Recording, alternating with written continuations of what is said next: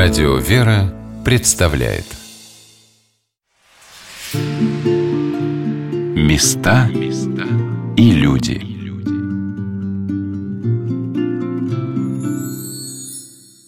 Родной отец, зело любимый, Прими с днем ангела привет. Все Дмитровград твоей молитвою хранимый Тебе шлет много лет. И ныне пламенно он молит, Да тебя Господь во здравии хранит, И в день и час, когда изволит, К священной славе возвратит. 20 апреля 1883 года в Москве родился один из самых замечательных иерархов Русской Православной Церкви, ставший ее молитвенником и защитником, священномученик Серафим Звездинский, епископ Дмитровский. Немногие дошли до своего последнего рубежа на земле с убеленными сединами старца. Но владыка Серафим предстает пред нами в образе человека, стяжавшего великую силу молитвы, духовного опыта, рассуждения и учительства. Его проповеди, духовное наставление – это прекрасный пример того, когда подвиг человека может принести так много плодов на земле. Главное, чтобы мы сумели ими воспользоваться. Но как читая труды святителей Феофана Затворника и Игнатия Бринчанинова, мы можем воспринять их духовный опыт, совет, так и поучения владыки Серафима обогащают сокровищницу святоотеческой мысли. Вся его жизнь – это непрестанный молитвенный подвиг. Где бы он ни был, в ссылке в Зырянском крае, в городе Ишим, в тюремном заключении в Омске, он всегда мысленно пребывал с Богом. Наверное, данное ему при пострижении имя Серафима в честь преподобного Серафима Саровского отражает еще и то, что он служил Богу в самом высшем ангельском звании – Серафима. Я приехала в город Дмитров, в дом музея священномученика Серафима Звездинского, епископа Дмитровского, и попала на большой праздник. В музее проходила научно-практическая конференция для школьников, и учащиеся третьих-девятых классов читали доклады о ссылке владыки в Зарянский край, о его пребывании затем в Дивеевском, Аносином Борисоглебском монастыре, в городе Дмитриеве тоже есть монастырь, посвященный святым благоверным князьям-страстотерпцам Борису и Глебу, в котором мне удалось побывать. Рядом со старинным храмом, одним из древнейших в России, упокоилась сестра владыки Анна Иоанновна. С 1932 по 1937 год в этом монастыре располагался Дмитлак или Дмитровлак. В него пребывали заключенные Средней Азии и Сибири, из многих других лагерей на строительство канала, соединяющего Волгу с Москвой рекой.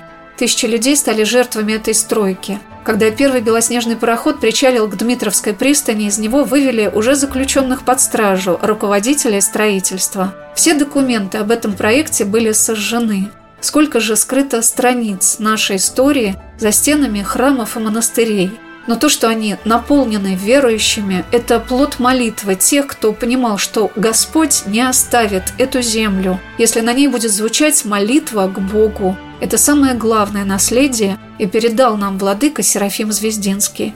Так живо, так действенно его слово. Оно пронизано огромной теплотой и любовью к своим чадам, чтобы научились, чтобы восприняли его духовный опыт. Об этом мы беседовали с автором книг о священномученике Серафиме Звездинском Инной Геннадьевной Меньковой. Я спросила Инну Геннадьевну, чему мы могли бы научиться у владыки Серафима.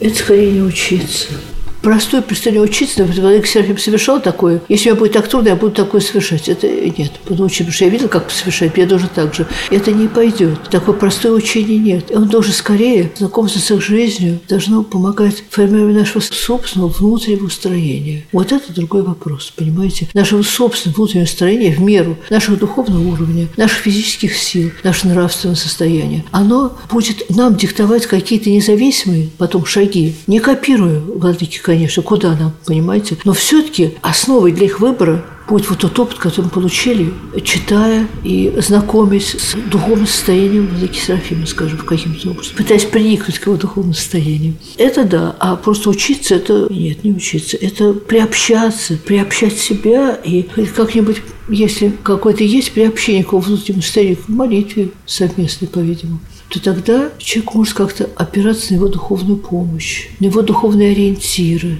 Это понятно. Еще раз говорю, просто научиться это невозможно.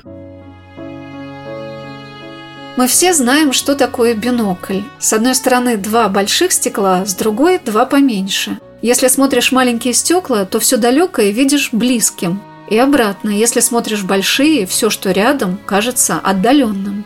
У врага нашего спасения тоже есть бинокль, который он представляет глазам людей и дурачит их, отдаляет от нас все Божие, все необходимое для спасения представляет очень отдаленным и даже иногда совсем невидимым, представляя глазам два адских стекла – бесстрашие и нерадение – Человек, смотрящий в них, перестает думать о смерти. Он ответит после нее за все свои дела, слова и мысли.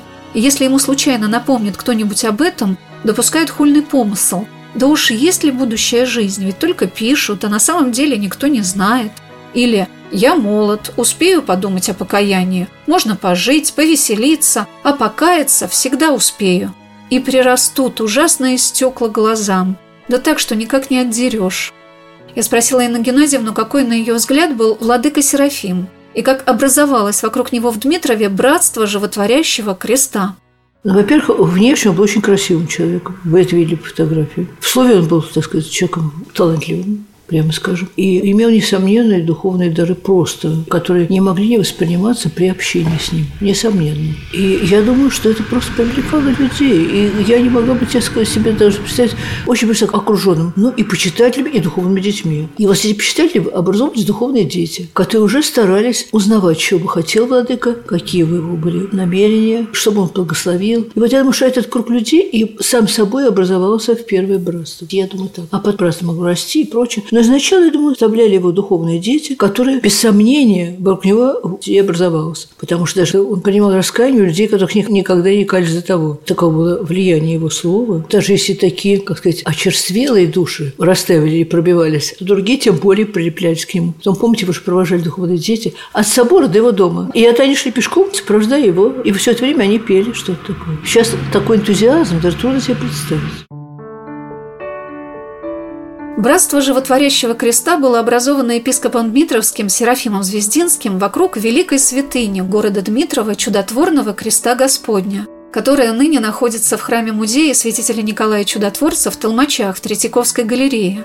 История этой святыни такова. В конце XIII века, в 1290-91 году, когда во главе Дмитровского княжества стоял сын святого благоверного князя Александра Невского Дмитрий, накануне Дня Пресвятой Троицы, в пятницу, слепая от роду девица, купаясь в реке Яхраме, на берегах которой стоял древний Дмитров, внезапно прозрела. Пораженная дневным светом и совершившимся над ней чудом, девица от радости закричала – на ее крик собрался народ и монахи из Никитского монастыря, расположенного неподалеку. Всем собравшимся было явлено другое чудо. По реке Яхраме против ее течения плыло деревянное изображение животворящего креста Господня. Крест монахи взяли в Никитский монастырь, а о чуде донесли епархиальному начальству. Неизвестно точно, когда была исполнена в дальнейшем просьба духовенства и граждан Дмитрова перенести крест в главный храм города – Успенский собор. Но уже позже в каждом храме Дмитрова стояла копия животворящего креста Господня, сделанная в его меру. А с главной святыней в храмовые праздники совершались крестные ходы. Я увидела копию этого креста в храме Казанской иконы Божией Матери, расположенном напротив дома-музея епископа Серафима. И вот что рассказал о братстве Животворящего Креста настоятель Казанского храма протерей Владимир Попков – Недавно закончилась Первая мировая война. И, как любой город, много мужчин пострадали на войне. И поэтому в соборе и находится, первым в музее Третьяковской галереи, в храме Никола в Толмачах, животворящий крест Дмитровский. Вот мы сидим перед копией этого креста. В таком вот футляре, в таком исполнении, это называется Дмитровский крест. И была такая специальная артель мастеров, которые такие кресты изготовляла. И вот владыка при соборе организовал братство животворящего Боящего креста со своим уставом. И поэтому он прежде всего старался из-за того, что люди были заняты своими делами, объединить верующих делами веры. В этом братстве ни одного слова о коммерческой какой-то направленности не было. А было сказано, что в центре всего крест Христов. Поэтому братчики, как он их называл, должны делать то-то. Давалось определенные молитвенные правила, чтение стенного писания и стараться жить по заповедям Божьим. А это братство опекало свою свою очередь, и вдов, и сирот, и беспризорных, которых было во множестве, которые в то время нуждались в помощи. Поэтому, чем могли, они как одна семья. Поэтому так вот он и был любим этими жителями нашего города. Как одна семья, одним духом жили, одним духом все это исполняли и служили. Я попросила отца Владимира рассказать о деятельности владыки Серафима в Дмитрове.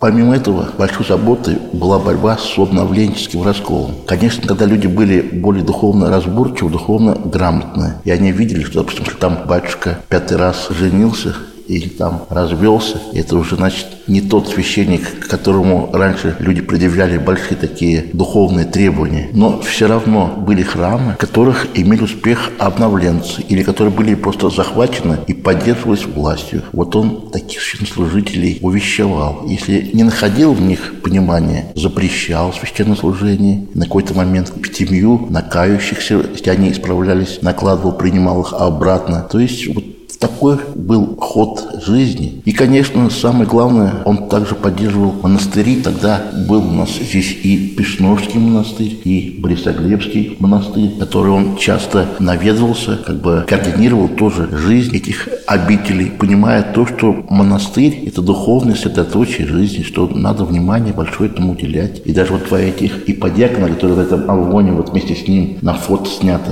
иногда ошибочно пишут, что владыка на Успенского собора. А когда посмотришь внимательно, там даже видно часть этой иконы, часть этой иконы, они сняты вместе с ним. Это были два иродиакона из Пешножского монастыря, которые помогали ему, которые тоже были вместе с ним.